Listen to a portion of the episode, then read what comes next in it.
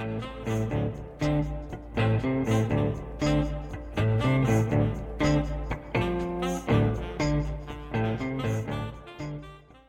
לכולם, אתם מאזינים למה נחקר, אני מירב בן יצחק ונמצאת איתי היום אנה סלוצקין. היי אנה, מה קורה? הכל טוב. רוצה להציג את עצמך? שלום לכולם, אני אנה סלוצקין, אני דוקטורנטית במעבדה של הפרופסור תמר יובן גרשון באוניברסיטת בר אילן, ואני חוקרת בקרת שעתוק של גנים התפתחותיים בדרוזופיליה. אוקיי, אז uh, אמרת בקרת שעתוק, אז עכשיו קטע קצת ארדקור ביולוגי, אז bear with us. מה זה בקרת שעתוק? כדי להבין מה זה בקרת שעתוק, אנחנו צריכים להבין קודם מה זה שעתוק. כדי להבין מה זה שעתוק, אנחנו צריכים לחזור אחורה באמת לביולוגיה בסיסית. אנחנו נזכר שהתא החי בעצם מנוהל על ידי חלבונים, החלבון הוא המרכיב הפעיל בתא, החלבון מיוצר על סמך רצף שנמצא ב-DNA, הרצף הזה הוא נקרא גן, ה-DNA שלנו הוא נמצא בגרעין והוא בעצם כמו ספר שמור בספרייה, אנחנו לא יכולים להוציא אותו החוצה. הבעיה היא שמפלאי הייצור של החלבונים נמצאים מחוץ לגרעין ולכן אנחנו צריכים איכשהו לשלוח את ההוראות שנמצאות ב-DNA בתוך הגרעין למפעלי הייצור של החלבונים שנמצאים מחוץ לגרעין.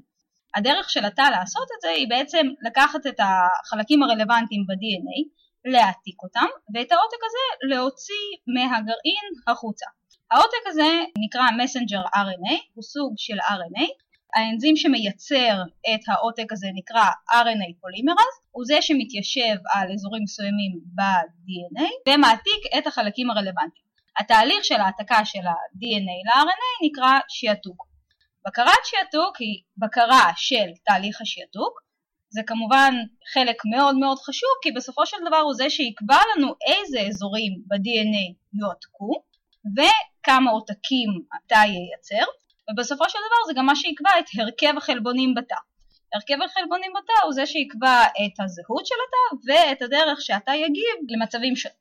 אוקיי, okay, אז אנחנו רק נעשה איזשהו סיכום ביניים קטן. יש לנו DNA שבו יושב כל החומר הגנטי שמקודד לחלבונים בין היתר. כל קטע כזה שמקודד לחלבון נקרא גן, וכשאנחנו רוצים ליצור חלבון יש לנו בעיה קטנה כי ה-DNA נמצא בגרעין, ומה שהופך את הגן לחלבון נמצא בחוץ. אז אנחנו עושים שיעתוק, שזה מה שאנה הסבירה עכשיו, מתיישב RNA פולימרז, יוצר איזשהו עותק של הגן, שנקרא מסנג'ר RNA, ואז הוא יוצא החוצה ומתבטא לחלבון. אמרת שאת חוקרת בקרת שיעתוק של גנים התפתחותיים בדרוזופילה, אז מה זה גנים התפתחותיים? גנים התפתחותיים הם גנים שחשובים לתהליך ההתפתחות העוברית. התפתחות עוברית זה התהליך שבו הביצית המופרית מתפתחת לעובר בוגר שמוכן בעצם לצאת לאוויר העולם זה תהליך מדהים ומאוד מאוד מורכב שבו תא אחד מתחלק ויוצר רקמות שונות ואיברים שונים, בסופו של דבר יוצר את האורגניזם השלם. אנחנו גם יודעים שתהליך ההתפתחות העוברית מסקרן את האנושות ואת המדענים כבר הרבה שנים ולמרות כל כמות המחקר עליו אנחנו יודעים על התהליך הזה הרבה ומעט בו זמנית. אוקיי, okay, אז יש לנו גנים שאמרנו שזה קטע ב-DNA שמקודד לחלבון, אנה חוקרת גנים שקשורים להתפתחות עוברית, ובשביל שזה יהיה קצת פחות באוויר, אני רוצה שתתני רגע דוגמה קטנה לגן התפתחותי. דוגמה אחת של משפחה בעצם של גנים התפתחותיים, היא משפחת גני ה Hox, Hox genes, הם גנים שקובעים זהות של איברים, זהות ומיקום של איברים. הגנים האלה התגלו בדרוזופילה, בזבוב הפירות, ואנחנו יודעים היום שהגנים האלה הם מאוד מאוד שמורים, זאת אומרת יש להם בדיוק את אותו תפקיד. רגע, רגע, רגע, אנחנו עוד שנייה נסביר מה זה אומר, אבל מה בדיוק הגנים האלה עושים שוב? הם קובעים את הזהות, מיקום וזהות של איברים. זה הגנים שבעצם יקבעו באיזה מקום תהיה לנו עין ואיך היא תיווצר, איפה יהיה לנו, בדרוזופילה הם קובעים איפה יהיה כנף, איפה תהיה רגל, איפה מחוש, וכולי, בבני אדם אנחנו יודעים שהתפקיד שלהם הוא שמור, זאת אומרת ממש אותם גנים, אותה מוטציה ממש באותם גנים, למשל בזבוב היא תגרום להיעלמות של עין, גם בבני אדם מוטציה באותם הגנים גורמת לפגמים מולדים בעין. עוד דוגמה שממחישה בעצם כמה הגנים האלה קרובים בין זבובים לבין בני אדם, היא שיש לנו את אותו הגן שבזבוב מוטציה בו גורמת ליצירה של כנף נוספת, אה, באדם אין לנו כנפיים, לשמחתנו או לצערנו. באדם מוטציה בגן הזה היא תגרום ליצירה של אצבע נוספת. וזו. מוטציה שהיא קיימת? זו תסמונת כן. שהיא מודעת? בהחלט, גני ההוגסין הם גנים מאוד מאוד חשובים, אנחנו יודעים עליהם הרבה היום כבר גם בבני אדם, אחרי הרבה שנות מחקר בדרוזופילה, וכן, בהחלט, זה אוקיי. כל הפגמים הגנטיים המולדים, זה כנראה ב Hox genes, או שזה בטוח. רובם המוחלט ב- הבנתי. ב Hox genes, וברגע שאמרנו גנים עובריים, אז בעצם הגנים האלה הם גם מאוד חשובים לסרטן, שזה נושא שאנחנו לחלוטין לא נוגעים בו, אבל ברגע שיש לנו את הקשר להתפתחות עוברית, יש לנו גם בהכרח את הקשר לסרטן. כן. אוקיי, אז הלכנו קצת קדימה, אז נעשה קצת סדר בדברים. זאת הייתה דוגמה לגנים שקשורים להתפתחות העוברית.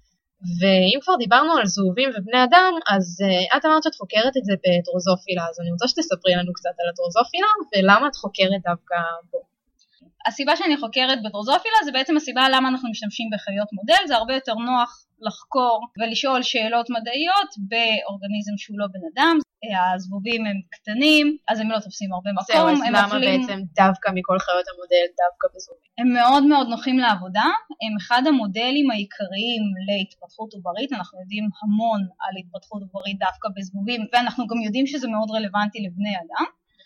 ויש לנו גם המון המון, ברגע שהזבוב הוא בעצם מודל כל כך נחקר, אז יש לנו גם המון המון כלים שאנחנו יכולים להשתמש בהם כדי לעשות מוטציות שונות וכדי לבדוק בעצם את ההשערות שיש שכבר. פיתחו על החיית מודל הספציפית הזאת בגלל שהיא נחקרת. אז הסברנו מה זה בקרת שעתוק ומה זה התפתחות עוברית וגם נתנו דוגמה לגנים שקשורים להתפתחות עוברית. ועכשיו אני רוצה שנעשה קצת זום אין על המחקר שלך ונדבר על מה בדיוק את חוקרת בדבר הענקי הזה.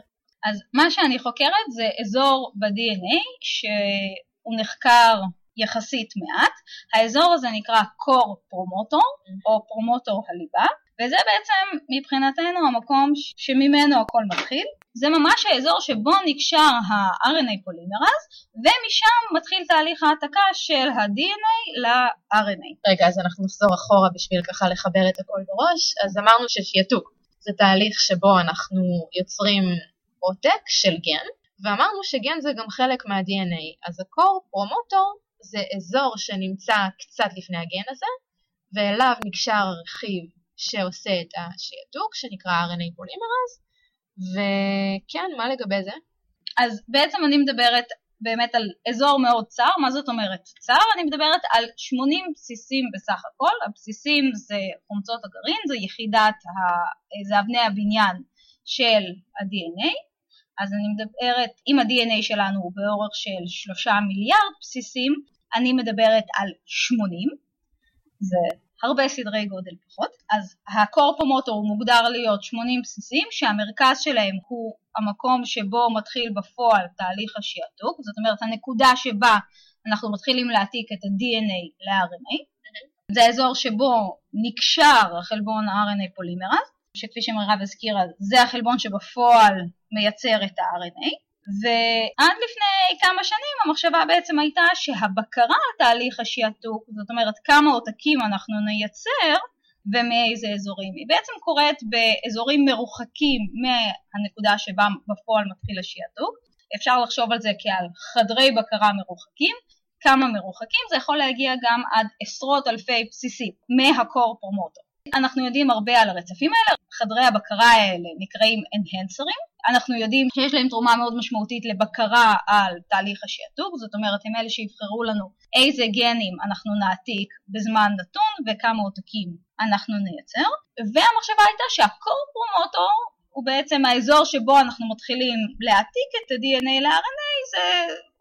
הוא אזור שלא תורם שום דבר לבקרה, זאת אומרת יש לנו את החדר בקרה מרוחקת, הוא אומר איפה להעתיק ומתי, וה-RNA פולימרז, הדבר היחיד שהוא עושה, הוא יודע לבצע הוראות. אוקיי, okay, אז רק נסכם רגע אחד את כל מה שנאמר כאן. אז הוספנו לסיפור של השעתוק שני מונחים.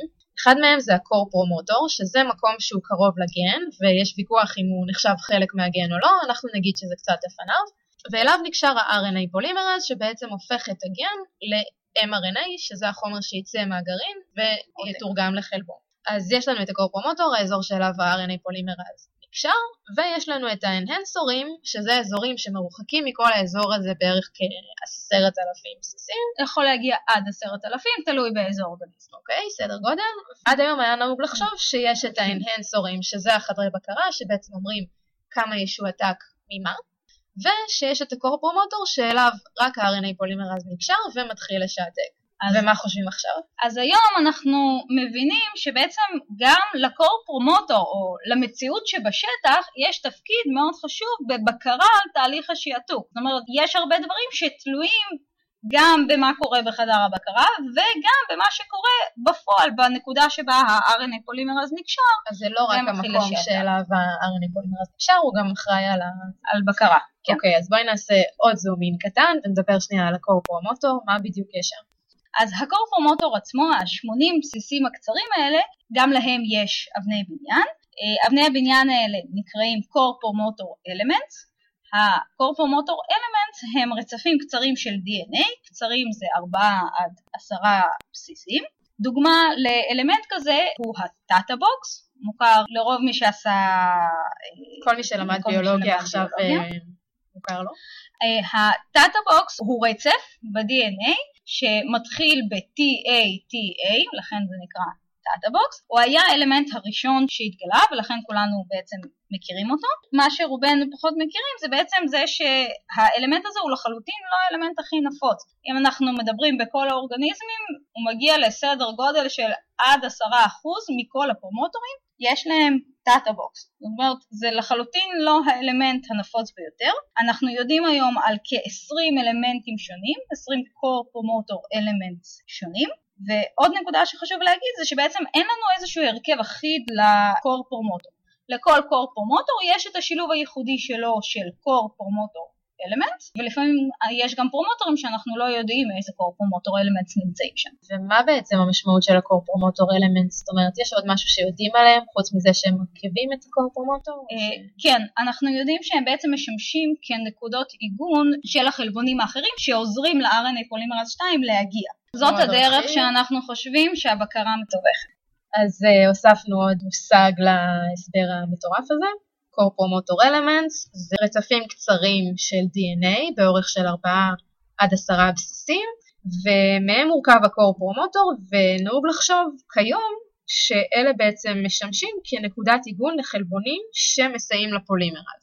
יש לנו את ה-RNA פולימרז שמשעתק, אבל הוא לא עובד לבד, יש חלבונים אחרים שעוזרים לו להיקשר. הם בעצם מגייסים את ה-RNA פולימרז, זאת אומרת הם מביאים אותו בכלל למקום. אז בעצם מה שקורה בשעתוק, יש לנו את החלבונים שעוזרים ל-RNA פולימרז, אנחנו לא ניכנס אליהם ולא נעשה את ה-name dropping הזה היום, אבל נגיד שיש חלבונים כאלה, הם נקשרים ל-core promoter elements, ואז בעזרתם ה-RNA פולימרז נקשר ל core promoter ומתחיל את השעתוק שהסברנו מקודם. אוקיי, אז יש לנו 20 אלמנטים כאלה, ואתם חוקרים את כולם. לא, אנחנו מתמקדים בעיקר באלמנט שנקרא DPE, Downstream Core Promoter Element, זה אלמנט יחסית מורכב ואפשר להגיד עליו במידה מסוימת שהוא אנטגוניסט של ה TATA box. אז מה זה אנטגוניסט? אוקיי, okay, אנחנו יודעים שבמקרים מסוימים בעצם הפעילות שלו מנוגדת לפעילות של ה TATA box. רגע, הש... וה TATA box אמרנו זה אלמנט זה core ש... promoter element כן, אחר. שנקשר אליו חלבון. אז מה זה אומר שהוא אנטגוניסט? זה אומר שנקשר אליו חלבון, אבל חלבונים שונים. זאת אומרת, אנחנו רואים שבמידה מסוימת, כשיש לנו TATA box אנחנו נראה התנהגות מסוימת, וכשיש לנו DPE אנחנו נראה התנהגות אחרת. ואיך ההתנהגויות האלה שונות רק בשביל שיהיה ברור מה זה מבחינת שיעתוק של גן, מבחינת העותקים של ה-RNA שאנחנו מקבלים, אנחנו נראה הבדל אם באזור יש TATA box או DPE ואנחנו גם יודעים שיש שה... גם מחקרים שמראים שבעצם חלבונים שנקשרים ל TATA box הם מעכבים את הקשירה של חלבונים אחרים ל-DPE וגם עכשיו, סבבה. בסדר, יש לנו DP. ומה הסיפור שלו? אז הוא נקרא Downstream Core Promoter Element, הוא נמצא אחרי נקודת תחילת השעתוק, הוא עדיין, אנחנו יודעים עליו אבל שהוא אזור בקרה, והוא לא חלק מהחלבון שייווצר לנו על סמך ה-RNA. ומה בקשר אליו את רוצה לדעת? אז מה שאנחנו בודקים, אנחנו בעצם רוצים לשאול מה החשיבות של אלמנט ה-DPE ליצירה של רקמות שונות שמייצרות שרירים, זה נקרא רקמות מזודרמליות. אחד השרירים החשובים ביותר הוא בעצם הלב, ולכן אני בעצם מנסה להבין מה התפקיד של אלמנט ה-DPE ביצירה של הלב בעובר דרוזופילה. אז מכיוון שאני עובדת בדרוזופילה, אז החיים שלי קצת יותר קלים, כי בדרוזופילה אנחנו יודעים שיש גן אחד, אנחנו קוראים לו גן מפתח, שהוא אחראי ליצירה של הלב. אז אנחנו יודעים מי הוא ואנחנו גם יודעים איך הוא מפעיל ומדכא את הגנים האחרים, את החלבונים האחרים, כדי בסופו של דבר לייצר את הלב הפועם של העובר.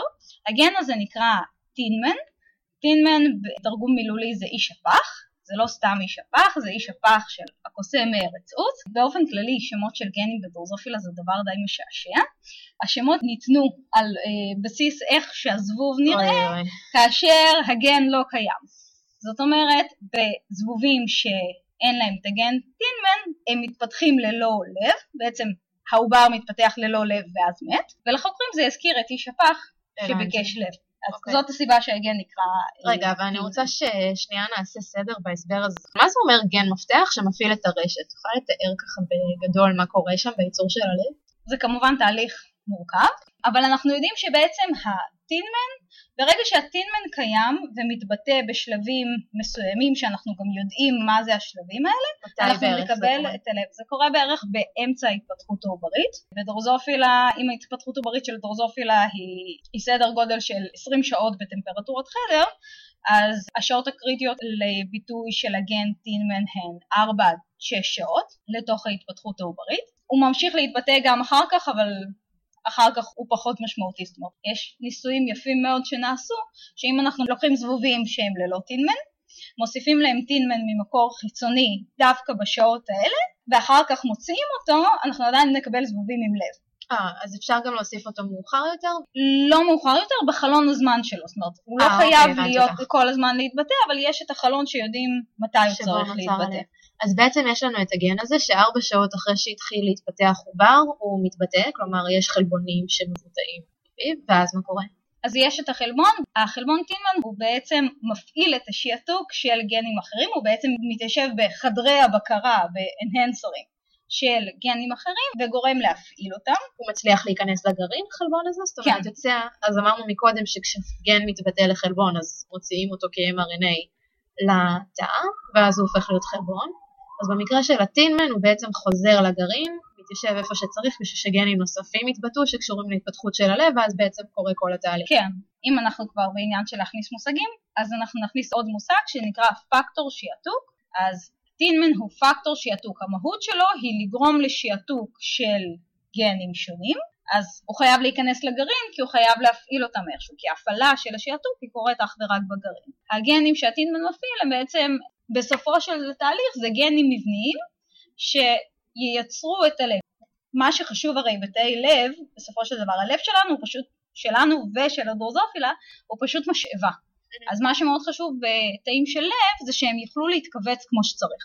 אז חלק ממה שהוא מפעיל זה כמובן התארגנות למבנה של לב, וחלק נוסף מאוד חשוב זה כמובן היכולת להתכווץ. זאת אומרת יש לנו חלבונים מיוחדים שמתבטאים בתאים האלה שנותנים להם את היכולת להתכווץ ולפמפם את הלב. אז למדנו גם על הדרך איך נוצר לב בזבובי דרוזופילה, וגם באנשים. כן, זה מאוד מאוד שמור, גם לבני אדם. אחרי שידעו מה התפקיד של הגן טינמן, מה החשיבות בעצם של טינמן להתפתחות של לב בדרוזופילה, כמובן הלכו לשאול ומה קורה בבני אדם. אז ההומולוג, אותו חלבון ש... בבני אדם שדומה לטינמן, גם הוא אחראי בעצם להתפתחות של לב.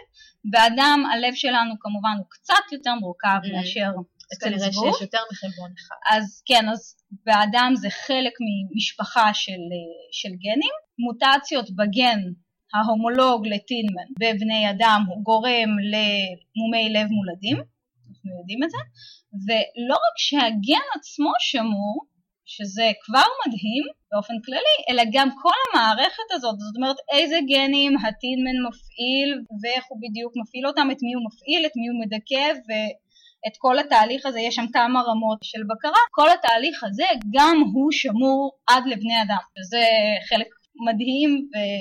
ומאוד מרתק. כן, זה מטורף. אז אה, מה יודעים על האלמנט הזה כרגע? אז אה, חזרה ל... חזרה לענייננו. לזבובים. אז אנחנו יודעים מעבודה קודמת שנעשתה במעבדה על ידי דוקטור יוני זהבי, אנחנו יודעים שכאשר אנחנו פוגעים ב-DPE של הגן טינמן, אנחנו מקבלים ירידה ברמות השיעתוק. זאת אומרת שברגע שאנחנו לוקחים את ה-DPE, שזה רצף בקרה באזור ה core promoter, הוא לא נכנס כחלק מהחלבון, ואנחנו עושים מוטציה בשבעה בסיסים בסך הכל ב-DNA, אנחנו יודעים שאנחנו מקבלים פחות עותקים של הגן שלנו מאשר במצב הטבעי. רגע, מוטציה אנחנו יודעים שזו החלפה של נוקלאוטיד בנוקלאוטיד אחר. אה נכון. אמרת שיש לנו שבעה בסיסים, את צריכה לשנות את כולם או כן. שנשנה? אנחנו משנים את כולם לרצפים שאנחנו יודעים שהם לא DP. אוקיי. אז מה קורה כשעושים את המוטציה? הזאת? כשעושים את המוטציה הזאת, העבודה שתיארתי נעשתה בתאים ועם חלבונים שבודדו מעוברים, אנחנו רואים שיש ירידה, ב, כפי שהזכרתי, ירידה ברמות השעתוק. זאת אומרת, אנחנו מקבלים פחות עותקים אוקיי. ממה שאנחנו שואלים, והמטרה שלי הייתה בעצם לבדוק מה קורה כשאנחנו עושים את השינוי הזה, את המוטציה הזאת, אין ויבו, בתוך רגע, הזבוב מה זה in השלם. אין ויבו זה בתוך החיה. אז בחיה השלמה, במיקום הנכון. זאת אומרת, אני מסתכלת על הגן טינמן עצמו, בהקשר של ההתפתחות העוברית. זה משהו שאני לא יכולה לעשות בתאים, אני חייבת זבוב בשביל זה. רגע, אבל לא ברור לי הקטע שכאילו, אם את משנה את כל ה-DPE, זאת אומרת, את לוקחת את כל הרצף שהוא DPE, ומשנה אותו למשהו אחר. איך החלבונים עדיין יודעים להיקשר לזה? כי אמרת שהרמות שעתוק יורדות, אבל לא מתבטלות לגמרי. מה שקורה זה שבעצם ה-DPE הוא לא שחקן יחיד. מהמם. יש לנו את כל הקורפומוטור, יהיו גם אנשים שיגידו לך שהקורפומוטור בכלל לא משנה, משנה רק ה-enhancer, רק כן. חדר הבקרה, או רצפים שנמצאים איפשהו באמצע, נניח אלף בסיסים מנקודת תחילת השעתוק. ה-DP זה, זה שינוי מאוד עדין, זה לא איזשהו כפתור של כן, און לא ואוף, and אלא off, פיינטיון. כן, והאמת שזאת נקודה שהיה שווה להדגיש אותה גם, כי בתכלס ככה הגוף עובד, זאת אומרת, יש את הרכיב הזה שעושה משהו, אבל גם אם הוא נדפק, אז יש עדיין משהו שמגבה אותו. אז איך את עושה את זה? איך אני משנה את ה-DP בזבוב? אז אני משתמשת במערכת מאוד uh, חדשה ומלהיבה שנקראת CRISPR Cas9. אוקיי. ורק מילה אחת מה זה. אומר? אז אני משתמשת במערכת ה-CRISPR Cas9, שזאת מערכת מהשנים האחרונות, מדהימה. היא בעצם מערכת שנלקחה מחיידקים, והיא מאפשרת לנו לחוקרים לחתוך את ה-DNA במקום מאוד מאוד מדויק. אנחנו בעצם משתמשים במערכת הזאת כמספריים מולקולריות. יש לי את האזור ב-DNA, שאותו אני רוצה לחתוך, ואני יכולה בעצם בעזרת ה-CRISPR Cas9 לחתוך במיקום מאוד מדויק. אחרי שאני עושה את החיתוך הזה, אני בעצם מסתמכת על מנגנוני התיקון שכבר קיימים בתא. מה זה אומר מנגנוני תיקון? אז בכל תא ותא, ה-DNA שלנו, כפי שהזכרנו קודם, זה הדבר הכי חשוב בעצם שיש לנו בתא, זה ספר שמור, הוא נמצא בתוך הגרעין, אנחנו לא מוציאים אותו, אנחנו רוצים לשמור עליו, ויש לנו גם מדי פעם, אם אנחנו נחזור לאנלוגיה של הספרייה, ספרנים שמסתובבים ובודקים שהספרים לא קרועים, ואם הם מוצאים קרע הם מדביקים. אז תהליך התיקון הוא, הוא בעצם למצוא פגמים ב-DNA ולתקן אותם. באופן טבעי נוצרים לנו כל הזמן פגמים ב-DNA שלנו, פשוט מהסביבה שבה אה, ה-DNA נשמר. המנגנונים האלה הם מאוד מאוד יעילים, זאת הסיבה שבסך הכל אנחנו נראים בסדר ולא מעבירים יותר מדי מוטציות לדורות הבאים. אז רגע, במקרה שלך את בעצם חותכת קטע מה-DNA, ואז מנגנוני התיקון באים ומה הם עושים? אז בגדול מנגנוני התיקון מתקנים את ה-DNA. הם בעצם משלימים את מה שחסר? יש לנו בגדול, יש לנו שני מנגנוני תיקון עיקריים. יש לנו מנגנון תיקון גס ועדין.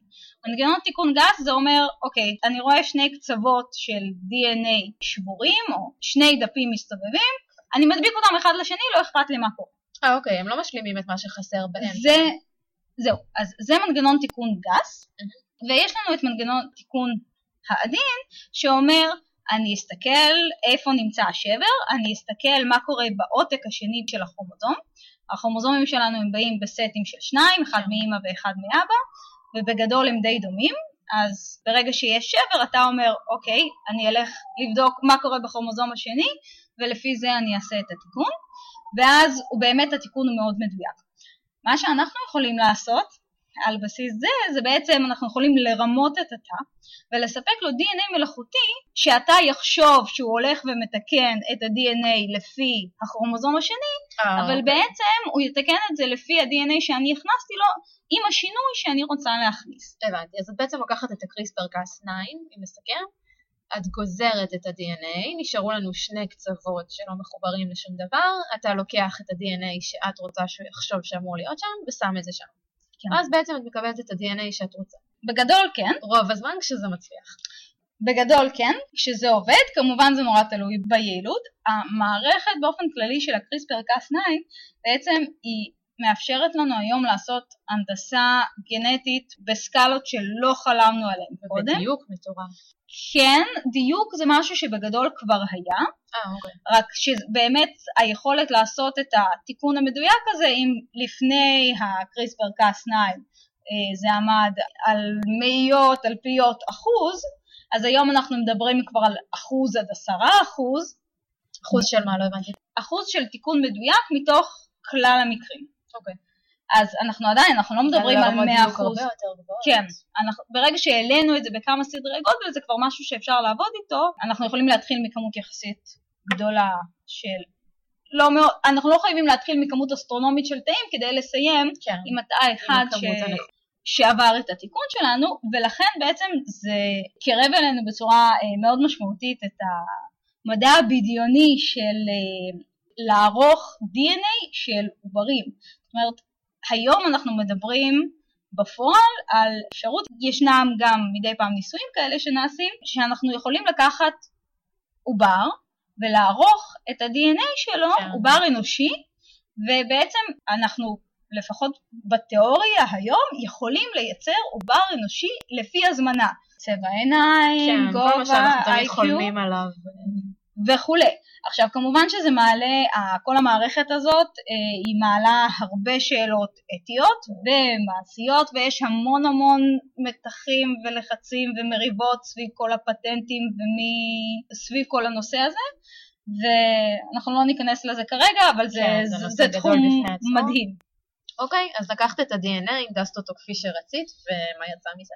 בגדול מה שיצא מזה זה זבוב שבכל תא ותא בגוף שלו לקחתי את ה-DPE שנמצא בגן טילמן והחלפתי את ה-DPE לרצף לא פעיל. זאת אומרת, לקחתי את שבעת הבסיסים שמייצגים DPE ושיניתי אותם במיקום מאוד מאוד מסוים, לא על פני כל הגנום אלא רק איפה שאני רוצה ובעצם יצרתי מערכת שהיא יחסית נקייה, זאת אומרת, אנחנו באמת מנסים לעשות אך ורק את השינוי של השבעה הבסיסים האלה ולא שום שינוי מעבר. וזה חשוב כי בעצם אני מדברת על אזור בקרה והשאלה שאני שואלת זה איך הזבוב נראה, איך נראית ההתפתחות העוברית של הזבוב הזה. מה וחש- התוצרים בעצם של כן. הזבוב הזה? וחשוב לי להיות מסוגלת לדעת שמה שאני רואה זה תוצאה אך ורק של השינוי ב-DPE ולא עוד איזשהו שינוי שהכנסתי בטעות על הדרך. אוקיי, ואני רוצה להכניס רגע שאלה מגדרית. אנחנו יודעים הרי שיש לנו תהליך רבייה זוויגי בזבובים. את עושה את השינוי הזה בעצם גם בזכרים וגם בנקבות, או רק ורק בבודקת, או שאת לא מתייחסת ברמה הזאת? כרגע אני עושה את זה גם בזכרים וגם בנקבות. במקרה שלי זה לא משנה. יש מקרים שזה כן משנה, המקרים שזה כן משנה זה בעצם מקרים שבהם הגן, ה-mRNA או החלבון, יהיה קיים בביצית כבר ברגע ההפריה. אנחנו יודעים שיש גנים שהאימא דואגת מראש לצייד את העובר בחלבונים שהם מאוד מאוד חשובים לתפקוד שלו. אז בעצם בתחילת ההתפתחות העוברית העובר מסתמך על החלבונים שהאימא נתנה לו, ואחרי בערך שעתיים של ההתפתחות העוברית יש לנו מה שנקרא maternal to zygotic transition, שבעצם העובר תופס עצמאות ומתחיל להפעיל את הגנים של עצמו. אז ברגע שיש לנו גנים אימהיים כאלה, אז זה חשוב לעשות את השינוי בזכרים או בנקבות, כי זה חשוב בעצם האם הביצית תקבל את הגנים האלה או לא. אז במקרה במקרה של שלך את בעצם מהנדסת את הכל בעובר? לא, אצלי כל הזבובים הם בלי ה-DP DP. בטינמן, אוקיי. כי במקרה של הטינמן, ממילא השלב הפעיל של טינמן הוא ממילא בשלב שהעובר כבר יודע לייצר את זה מעצמו, הוא לא צריך את העזרה של האימא. בעצם את. מהנדסת את כולם. כן. אוקיי. אה, יש תוצאות? כרגע אני נמצאת עדיין בשלבי אפיון של המערכת, יש לנו ממש ממש תוצאות ראשוניות שאפשר אולי להסיק מהן שפגיעה ב-DPE בגן טינמן גורמת לירידה ברמות השעתוק של הגן טינמן עצמו, זאת אומרת עשינו מוטציה ב-DPE ואנחנו מקבלים פחות עותקים של טינמן בעוברים עצמם בשלב הרלוונטי מבחינה עוברית, אבל כל זה באמת תוצאות מאוד ראשוניות ואני מקווה שבעתיד אנחנו נוכל להרחיב גם על ההיקף של ההשפעה הזאת וגם על מנגנון הפעילות של איך אה, זה של בדיוק איך זה עובד. אוקיי, ואנחנו נחזור רגע טיפה אחורה לנקודה שבה אמרת שהזבובים ואנחנו מאוד מאוד דומים בהרכב הגנטי שלנו ואיך שאנחנו מתנהגים בגנים שלנו, אז איך מה שמצאתם בינתיים רלוונטי לאנשים מעבר למה שאמרת? כרגע לא רלוונטי, וזה בעצם, זה, זה היופי של uh, מחקר בסיסי. אנחנו בודקים תהליכים מאוד מאוד בסיסיים, מנסים להבין מה קורה באורגניזמים יחסית פשוטים, ואחר כך את, ההבנות ואת התובנות האלה אנחנו יכולים להשליך הלאה לבני אדם. עכשיו, מה שאנחנו יודעים זה ששעתוק בבני אדם לעומת דרוזופילה אה, באופן מסורתי ההנחה הייתה שתהליך השעתוק בבני אדם בכל זאת הוא יותר מורכב ויותר מסובך מאשר מה שקורה בדרוזופילה, עם הנחה שבכל זאת אנחנו קצת יותר מורכבים כן, מזבוב. טיפונת. היום אנחנו מבינים שהשעתוק בבני אדם הוא הרבה יותר דומה לשעתוק בזבובים ממה שחשבו קודם. מבחינת הקורפרומוטור בבני אדם אנחנו יודעים שהוא שונה, הוא נראה שונה, ההרכב שלו, האלמנטים שמופיעים בבני אדם הם שונים מהאלמנטים שנמצאים בדרוזופילה. למשל, אלמנט ה-DPE, כפי שאנחנו מכירים אותו בדרוזופילה, הוא לא קיים בבני אדם. האם קיים אלמנט מקביל ל-DPE בבני אדם זה נושא שנמצא תחת ויכוח, לכן גם קשה קצת יותר לחקור אותו בבני אדם, אנחנו מאוד מעדיפים את הדרוזופילה. וכפי שציינתי קודם, מבחינת הגן, טילמן עצמו, אז הוא שמור מזבובים עד לבני אדם, אבל מהשלכה של מחקר כזה ועד למחקר כן, קליני, המרחק, עוד, אה, המרחק מאוד גדול. יש עוד משהו שאת רוצה להגיד לפני כן. שנסיים?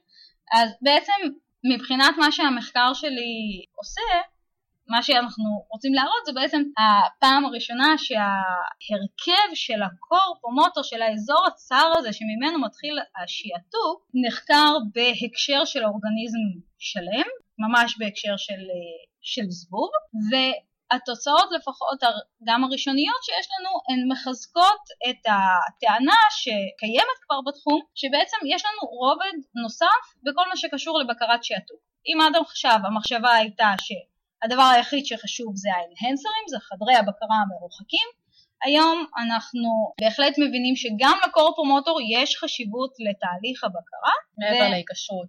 מעבר לרק להיקשר, אלא... גם ממש בבקרה על ה...